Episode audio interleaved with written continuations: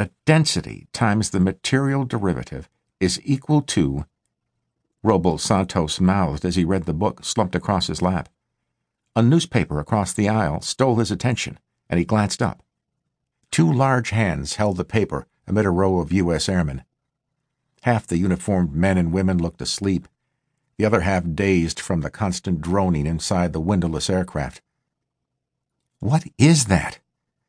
Roble leaned forward, pushing against his shoulder restraints, peering at the photo of a jet on the newspaper. Its shape is so. He frowned. It's probably just some concept art from a movie or something. He sat back, dropping his eyes to his coverless textbook, feeling the airplane vibrate his calloused hands.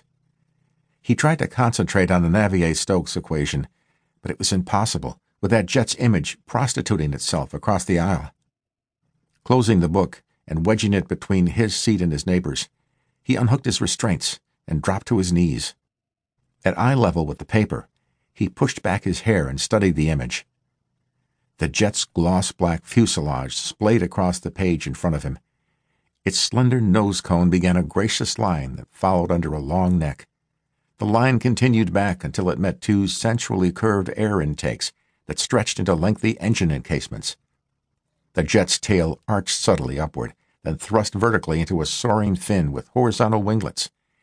Its swept back wings flared thick and muscled at their bases, but tapered out into dainty tips.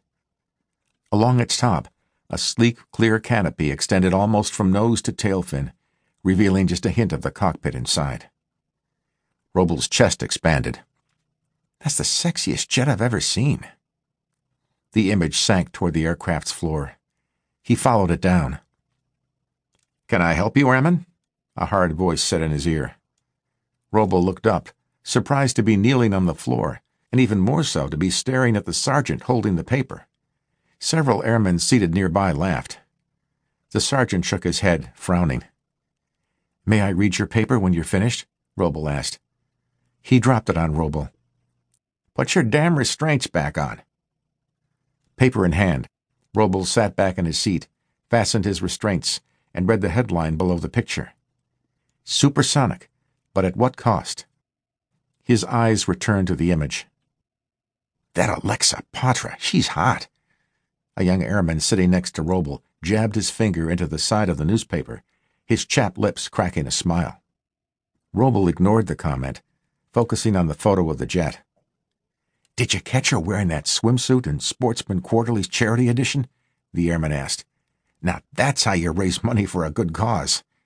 I even read the article, at least the highlighted parts. Why haven't I seen this jet before? Roble began to read the editorial. His talkative neighbor slapped his shoulder. Can you believe she's in charge of saving Nevada's homeless kids? Plus, she's like the commander of her own charity. And get this, they want her to run for governor. Look at her, he said, gawking at the newspaper. That's the complete package. Uh, what's your name? Roble. That's the complete package, Ronald. And I don't care if she's 35. I'm looking her up when we land. Roble folded down the top of the paper and gazed at Miss Patra's picture.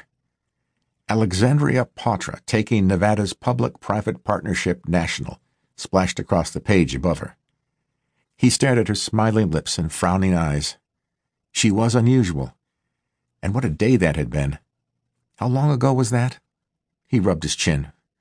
Almost six years ago. State truancy officers had captured him a few days after running away from the Sands family. Taken to Miss Patra's state office building, Roble sat in a chair, leaning against her secretary's desk, passing the time by watching a truancy officer munch potato chips and sip a soda the size of his head. The building smelled like the last middle school he'd been forced to attend. The scent of fresh vomit covered with janitorial cat litter. Luckily, they'd expelled him. She's ready for you, the secretary said. The truancy officer gestured at Miss Patra's door with his soda. Roble rose, took one final glance at the potato chip shrapnel littering the floor, and entered the office. Alexa Patra stood behind her desk, poised like an Egyptian queen.